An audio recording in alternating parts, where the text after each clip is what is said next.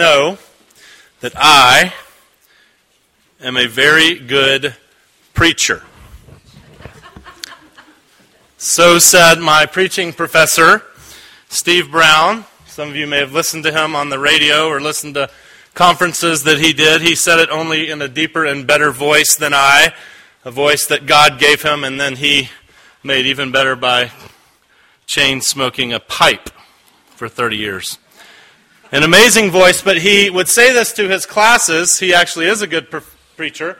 He would say it to his classes because he was trying to redefine humility for us. He was doing what all sorts of spiritual masters have done over the years. He was trying to take a counterfeit notion, a notion of something that the Bible talks about as the most important thing for our lives with God and our lives on this planet. Humility is the soil where all kinds of spiritual vitality grows.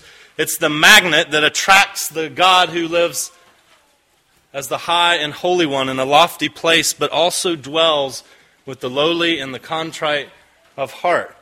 The God who is constantly saying that he opposes the proud and he gives grace to the humble.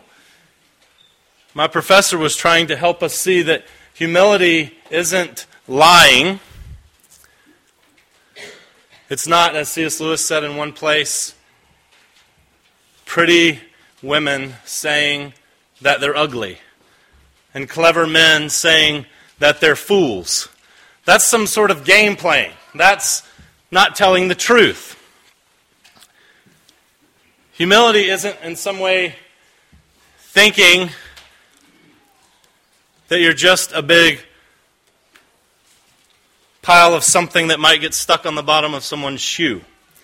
Humility isn't just thinking less of yourself and thinking how horrible you are. But it could be said and has been said that humility is not thinking less of yourself, but thinking of yourself less. And that's part of what our professor was trying to get us to see when he said, I need you to know that I am a good preacher. Because he knew that what happens when you start to enter into a life of humility, which is all about what Paul's talking about here in this, what scholars call the Christ hymn, as he holds Jesus up as a picture of someone willing to become nothing to elevate others. As he holds out this picture of a community that has been invaded by Christ and is therefore called to be preoccupied, but not preoccupied in the ways they normally are preoccupied with others and with God. Be like minded if you've gotten any tenderness or compassion out of the deal of God treating you better than you deserve. Have the same love. Be one in spirit and purpose. Do nothing out of selfish ambition or vain conceit, but in humility consider others better than yourself. Each of you should look not only to your own interests, but also to the interests of others. In a way, Paul is saying, Would you please discount the advice of people who say, Just be yourself? In some ways, of course, you have to be yourself, but in other ways, he's saying, Please, please God, whatever you do, don't just be yourself, because here's your natural preoccupation. You're all good at being preoccupied.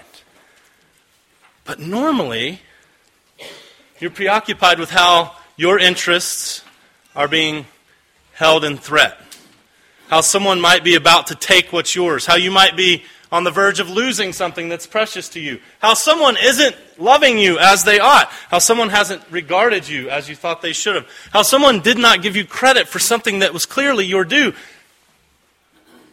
Paul knows that we are well skilled at self meditation. No one has to teach us to think of ourselves regularly, robustly, and often. So he says here is what humility is about. It is about preoccupation, only not preoccupation with you.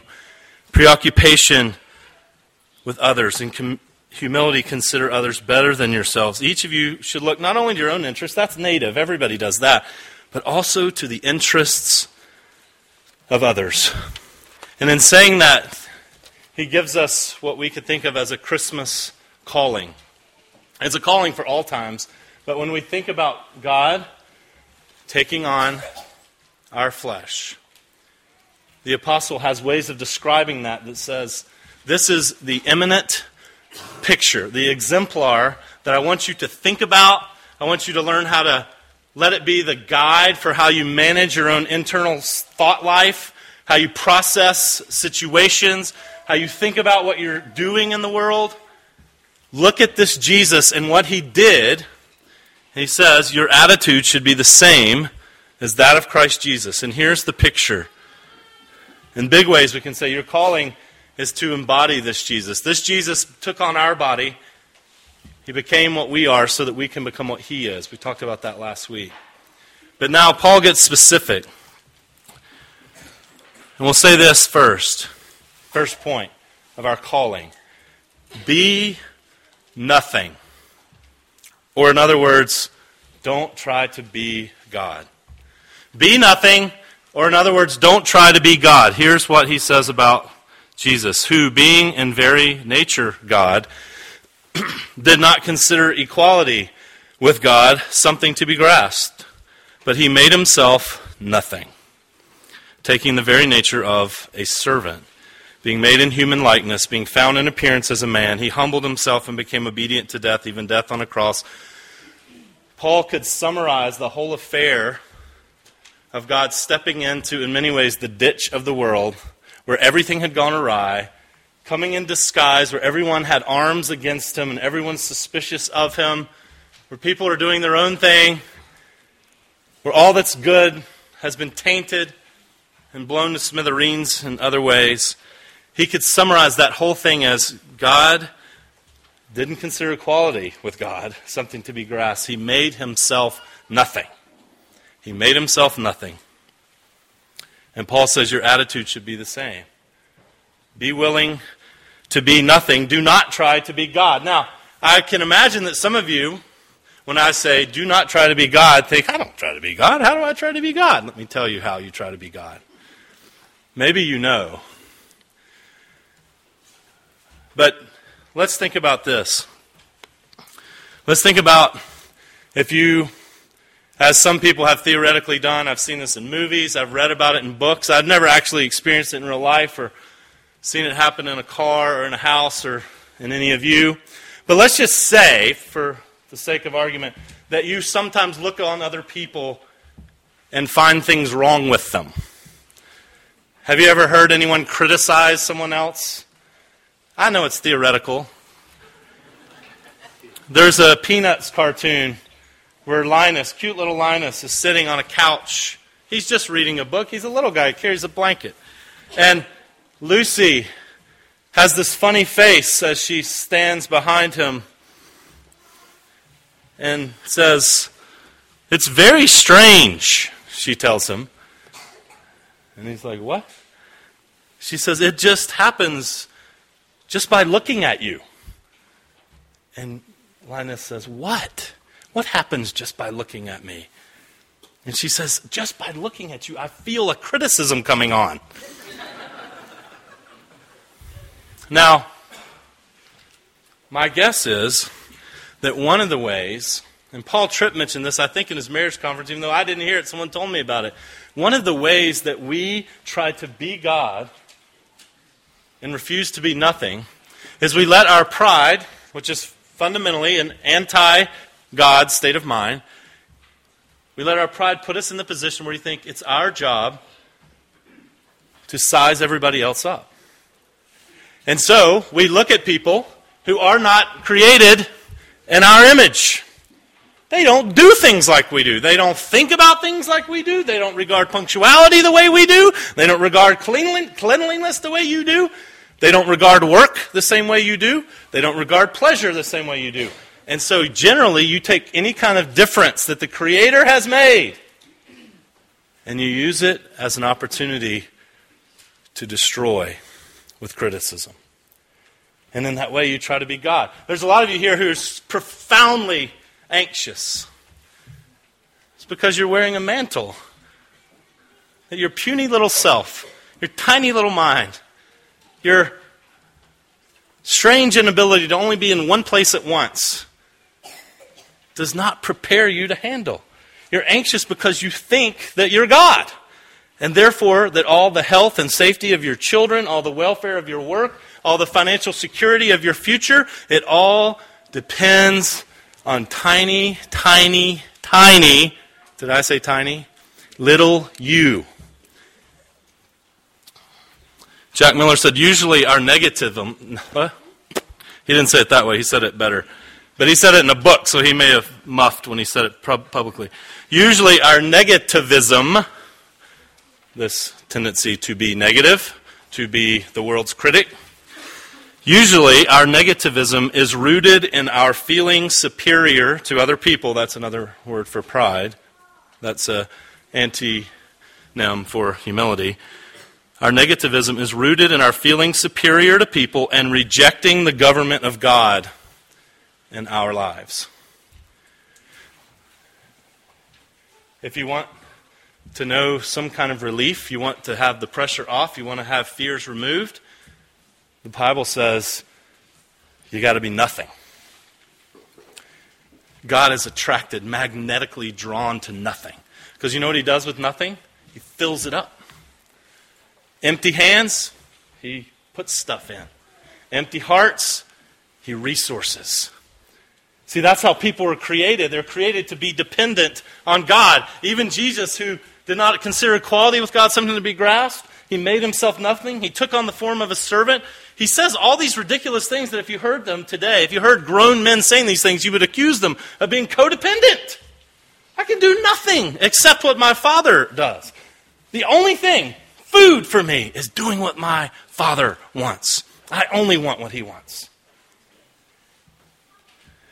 Jesus, a man of sorrows, knew joy, joy that he wanted to impart to his disciples because he knew what it was like to move not in competition with, but in concert with God.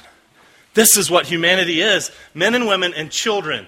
We were made to move in concert with God, not to be in competition with Him. And so one of you has got to get smaller. Let me suggest don't try to be bigger than the one who sits enthroned above the circle of the earth and all its inhabitants look like grasshoppers to him. That's one of the ways the psalmist describes it. Be little so that he can be big. You might have heard me say before that in the past,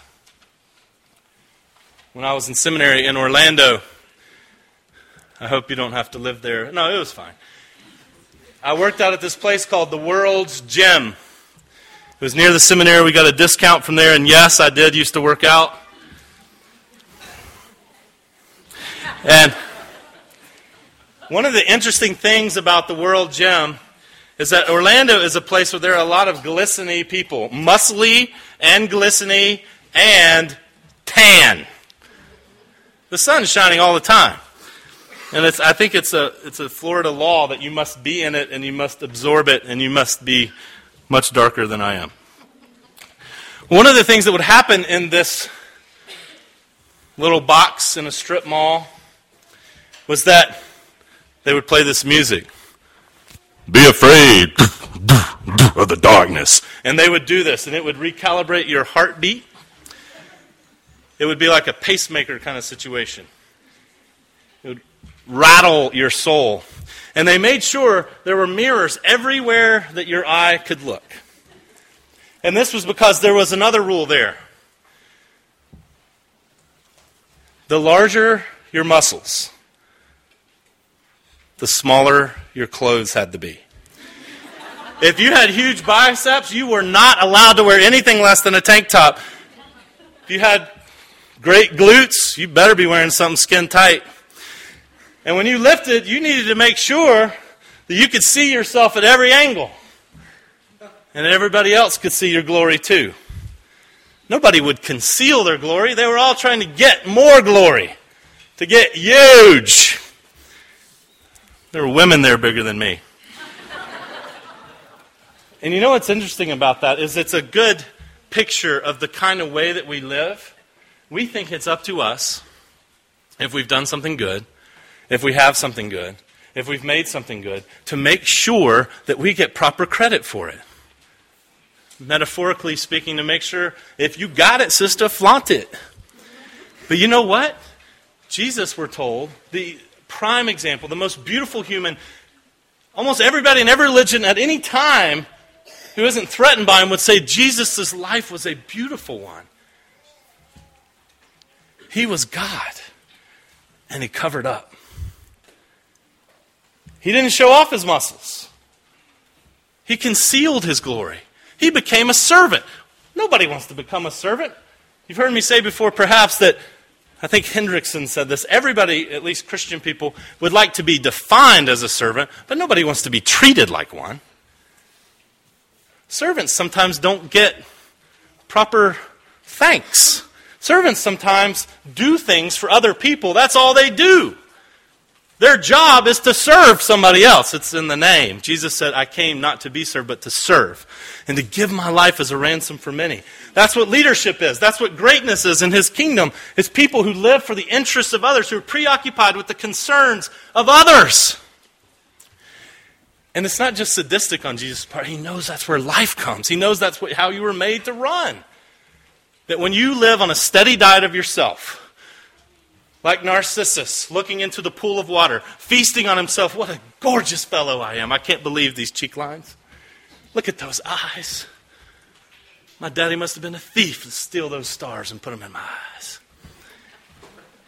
It's feeding on a steady diet of yourself, thinking about yourself, thinking about how you're perceived, how you are reckoned by other peoples. You starve on yourself. Jesus knows that life comes by being nothing and giving yourself away to others, being concerned more about their interest than your own. So here's a here's a practical consideration for getting at some of this humility, some of this nothingness. If you were inclined, and everybody in here to varying degrees is, to complaining, to being negative, to criticizing you know everything that's wrong in the country. You know economically what's wrong. You know what's wrong with the poor. You know what's wrong with your husband. You know what's wrong with your wife. You know what's wrong with your kids. You don't know what's wrong with you, but you're quite clear about everybody else. Try this. Ask God if He won't help you to start seeing other people as His creation. And if you might start seeing good things in them that you could compliment or praise. Something happens when you start to notice good in others, it diminishes you. It feels like a threat to you because by nature we regard everyone as a competitor. That's what makes us the kind of people that walk into a conversation, have a conversation, leave the conversation, and think only, why did I say that? Do you think they misunderstood me? Did my hair look okay? You're not thinking about them. You're thinking about how they perceived you. You're thinking about what you did. You're not thinking about them. You're not taking them into yourself. We're always sizing things up. You've heard me mention perhaps before. And I want to throw this out because I think this is the dynamic that works in us all. Is that when I was especially new at this pastoring gig in the first five years, going to these presbytery meetings where they would put these poor souls on the floor and examine them for their theological acumen, for their biblical knowledge, for their erudition and church history and finer things like Book of Church Order, which you don't even know exists. And what would happen to me was this. Sometimes I would hear a guy, he was so poised. It's like he had internalized John Calvin. He was channeling Calvin. And so people would ask him questions, and he, he, I'm thinking, you should be nervous, dude. And he's like, well, Bob, that's a great question. Let me see if I can't answer it for you. And he answers it with a dissertation, and at the end, everybody gets up and claps. And you hear him, and you think, wonder if they're taking applications at that Valvoline place. because I can't do this pastoring gig. Maybe I'm in the wrong thing. That dude, I don't have what that dude has. See, because I'm thinking of him as a competitor. And my pride makes me do that. And so when I meet somebody who's better than me, you know what I do? I get dejected. But another thing happens sometimes too. Every now and again, I'd get, I'd watch a guy, young guy. He'd start crying. He'd wet his pants. No, no, nobody ever did that. I've never seen anybody cry. But you think internally, dude, you are crying because they're eating your lunch. You act like you don't know nothing. You've frozen up and you feel bad in a way. But then, I'm just being honest here, there's a little bit of you like, okay, I'm not that much of an idiot. Because look at that guy. I didn't do that. I didn't cry on the stage. I answered all the questions. I didn't get an ovation. Well, you see, that's what happens to us. You find yourself, some of you are depressed. This isn't all of it, but some of you get really dejected when you're around certain kinds of people. You know why? It's just your pride. It's wounded. Because you think you're in competition with everybody, and you think as a mother that you don't stack up. When you don't stack up, you feel dejected. And when you feel like you're better than another mother, you feel a little bloated. When you, whatever thing you think it's important for you to be good at, at your work, athletics, politics, whatever it is that's your gig, it's precious to you. I guarantee you'll find some of that at work. You'll need to criticize people to put them in their place to help you feel better because your pride is nervous. Jesus became nothing. He didn't try to be God. When you become nothing, which is what humility is, when you let yourself be little, you know what happens? You start to recognize hey, all the greatness that's out there, and there's a lot of it to notice, it's all a tribute to the God who made it. There is no pioneering technological dude, there is no statesman, there is no amazing mother, there is no genius kid, there is no phenomenal athlete. Who is that apart from the kindness of God. Any magnificence that you notice is a fingerprint of the God who invented it. All the things that you're threatened by in others, they're gifts from God to those people, not God's gift. They're not God's gift. God has gifted them. And when we're humble, when we say, My calling is to be nothing, it's to be concerned about others, it's to be inebriated with God, it's to be little so that He can fill me with His bigness. You start to notice all over the place hey, other people are not a threat to me. They're all images of the Creator that I can esteem, that I can help, that I can bless with my words. I can speak, as Paul says, words that edify. Make it a habit to start trying to notice good things, especially if you're prone to only notice bad. If you only notice bad, make it a searching kind of question. Why is that? G.K. Chesterton in these Father Brown novels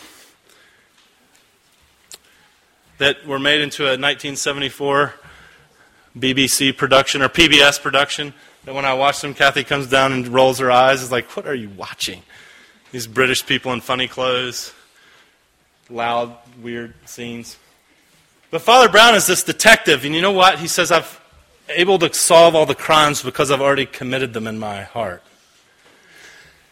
He understands depravity. He's not shocked by anything because he knows, as a humble person, he knows what he's capable of.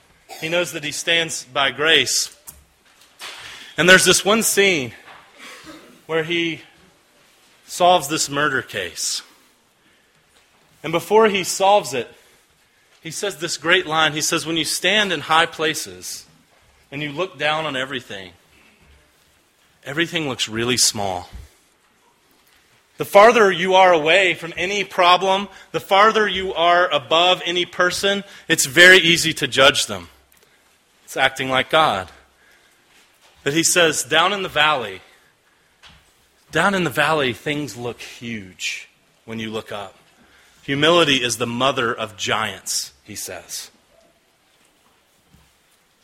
If you would be filled with wonder at Christmas, if you would be having your negativism rooted out of you, if you would be let off the hook from this terrible burden of always having to be seen as the best, of always having to be regarded as most exceptional, then make yourself nothing. Admit to God, I'm quite proud. I think of it as my job to critique everybody. It doesn't necessarily occur to me to critique myself. Let me be little so that your grace might flow down to me. He gives grace to the humble. He opposes the proud. And let me give you a way, as we've looked, don't be, uh, be nothing. Don't try to be God. Let me tell you one other implication of this, of this calling to repeat the incarnation. As Jesus drew near, he didn't stand far off. This, I guarantee you, if you make this a matter of prayer before the Lord each day, to come to Him empty handed and say, Would you live your life through me? Would you help me to incarnate your ears and your eyes and your speech and your life, which means will you broker the life of Jesus through me in all my work and all my family relations and all of my dealings? You know what's going to happen? It's going to change the way you think about everybody. Because people become not your competitor, they become someone who are the object of your love. So that means you have to listen to them. And if you listen to them, you have to take them into yourself. One of the things that I've noticed for us, for people like us, is one of the really hard things about this humility bit is it's it'll affect the way that we treat the dirty and the unwashed and the poor. I can remember when we first moved out here, driving around one day, and I had this epiphany. I was noticing everywhere I drove on trailers, on mobile homes, on big houses and small houses, everybody had a satellite dish or a dish network, not a satellite dish. They had old satellite dishes, but those were defunct, and now they had the little ones. And I was thinking about this. Why do all of these people have satellite dish? I mean, they got them on moving vehicles, they got them on guys that don't look like they can afford anything. And what I've also noticed, because I am primarily around middle class people, is that we kind of think that Jesus said, Blessed are the middle class in spirit, for theirs is the kingdom of God. But he doesn't say that. It's Tim Keller's word. He says, Blessed are the poor in spirit. But see, what happens when you're middle class in spirit is you tend to approach all situations and you think, you know what's wrong with the poor? Well, they don't work. They got cable TV. I don't have cable TV. How do they have a a big screen TV like that. Their TV's bigger than my TV. Well, they want help from us. And you know what I've realized? Is as I've gotten involved with some people's lives, and as God has broken me in a lot of ways, because I'm a very proud dude, and I've got, you know, 864 out of 865 parts pride still to be undone. But what happens is you start to incarnate. You start to listen to other people. You start to walk in their shoes. You start to realize, because this is what happens, anybody who starts to encounter the grace of God, they realize how God found them. They realize, wow, there's nothing impressive about me. Everything I have has been received from heaven. God giving me most when I deserve it least. He's entrusted things to me. Why should He? I don't know. Why didn't He smite me? I don't know. He's kind. What did I do to get to be born in the family I got to? What did I do to get to be going to the schools that I got to? What did I do to get to have the gifts that I have and the job that I have and the family that I have? What did I do to have friends? God gave me gifts. And when I listen to certain people and I start to take them into myself, and you've experienced this too, and I realized, hey, what would it be like if I worked every day 10 hours a day, and no matter how hard I worked, I was going to make $400 a week. And no matter how, how hard I worked, if the transmission went out on the truck, I was sunk. If my kid got sick, I might have to miss work, I might miss my job. Would I want to come home and drink beer? Lots. And if my life was surrounded with ugliness, if I had grown up in a home where if you messed up, you got hit in the face, or you learned, it doesn't matter how hard you work, you can't control your environment. You can't. You can't get ahead. If that was the lesson I learned, would I think differently about anything? Would I have some hope issues to work out? Would I have some authority issues, some shame stuff to get over? If my life was filled with ugliness, would I want to have a big screen TV where pretty people and pretty lives, uh, some little approximation of glory came into my living room to help me forget. It reminds me of King Lemuel's mother's advice It's not for kings, O Lemuel, not for kings to drink wine and rulers to crave beer, lest they drink and forget what the law decrees. But give beer to the perishing. This is the Bible. Wine to those who are in anguish. Let them drink and forget their poverty and remember their misery no more.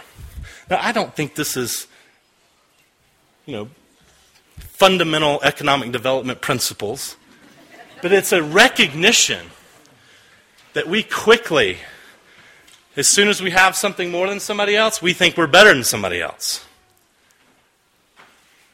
And what, if we are to fulfill our calling, whether it's with your spouse, with your child, with your employee, you've got to draw near.